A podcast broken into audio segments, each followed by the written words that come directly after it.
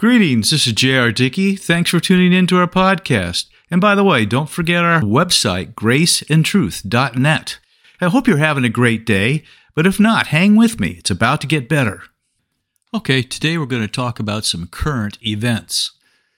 The prophet Ezekiel predicted almost 2,600 years ago that Rosh, that's spelled R O S H, which is modern Russia, would lead to an end time invasion of Israel.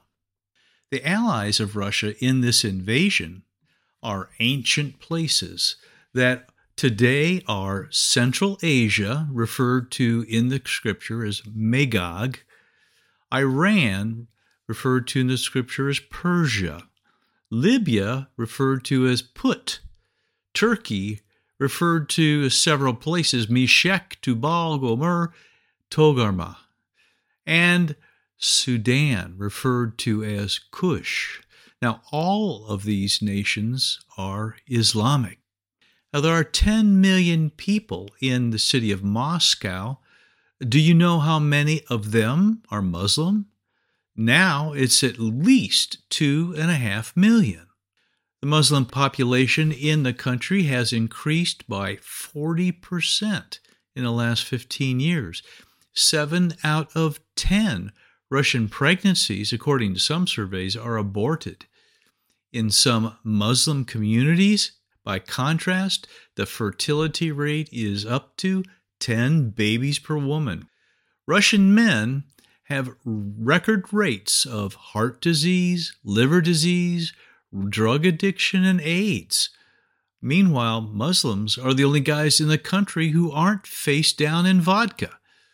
The Toronto Star, which is Canada's biggest selling newspaper, noted that back in 2015, Muslims made up a majority of Russia's army.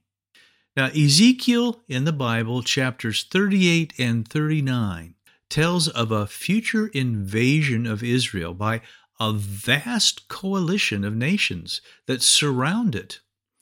As we read the headlines in the newspapers today, I should say online or on the TV screen, and witness the conflict in the Middle East, it's not hard to imagine this, this invasion prophesied over 2,600 years ago could be fulfilled in our lifetime, maybe very soon.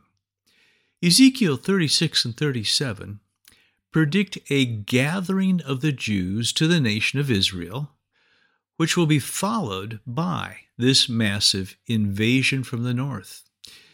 For 19 centuries, the Jewish people were scattered throughout the world, and until May 14, 1948, there was no nation of Israel to invade. With the nation of Israel now a reality, the stage seems set for the war that will usher in the tribulation and the rise of the Antichrist. A war that will end with the destruction of Israel's enemies by God Himself and lead to the signing of a peace treaty with the Antichrist. Now, as you read Ezekiel 38 and 39, as you read Ezekiel 38 and 39, it isn't just the creation of the nation of Israel that makes this prophecy seem likely to be fulfilled in the near future. The nations that God tells us will form this coalition against Israel seem more likely now than perhaps ever before to form such an alliance. Ezekiel 38 says, And it will come to pass at the same time when Gog, that's the leader of this group, comes against the land of Israel, says the Lord God, that my fury will show in my face. For in my jealousy and in the fire of my wrath I have spoken. Surely in that day there shall be a great earthquake in the land of Israel, so that the fish of the sea, the birds of the heavens, the beasts of the field, all creeping things that creep on the earth, and all men who are on the face of the earth shall shake at my presence. The mountains shall be thrown down, the steep places shall fall, and every wall shall fall to the ground. Those are verses 18 through 20. First, there will be an enormous earthquake, seemingly off the scale and extremely wide impacting. Next, he says, I will call for a sword against Gog, this leader, throughout all my mountains, says the Lord God. Every man's sword will be against his brother, and I will bring him to judgment with pestilence and bloodshed. I will rain down on him, on his troops, and on the many peoples who are with him, flooding rain, great hailstones, fire, and brimstone. Those are verses 21 and 22 of that chapter. Gog's armies, a Muslim brotherhood, the Lord says, will turn on each other, perhaps using not only conventional weapons, but bacterial or viral agents. Meanwhile, the Lord will rain down huge hailstones, fire, and brimstone.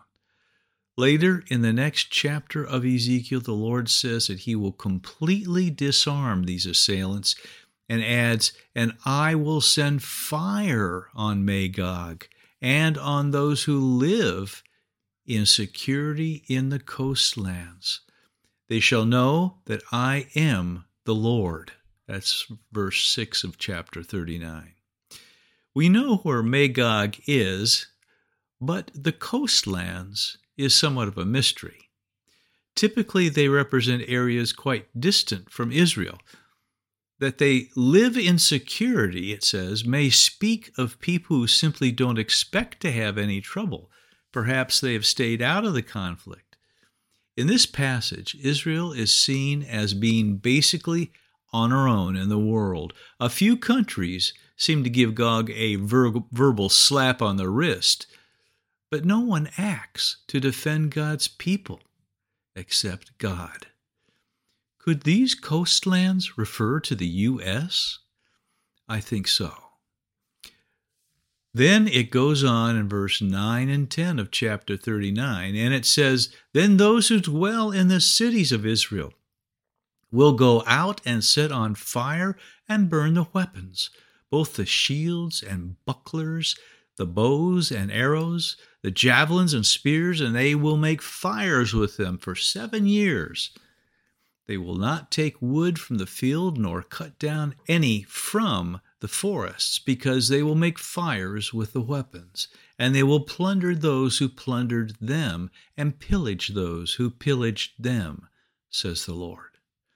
Now, these verses make me think that this cataclysm will take place before or at the beginning of the seven year long tribulation. It won't be during, because that would not give enough time to burn all the leftover weapons, nor afterwards, as there will certainly be, as it says there, no plundering or pillaging under the righteous rule of Jesus Christ.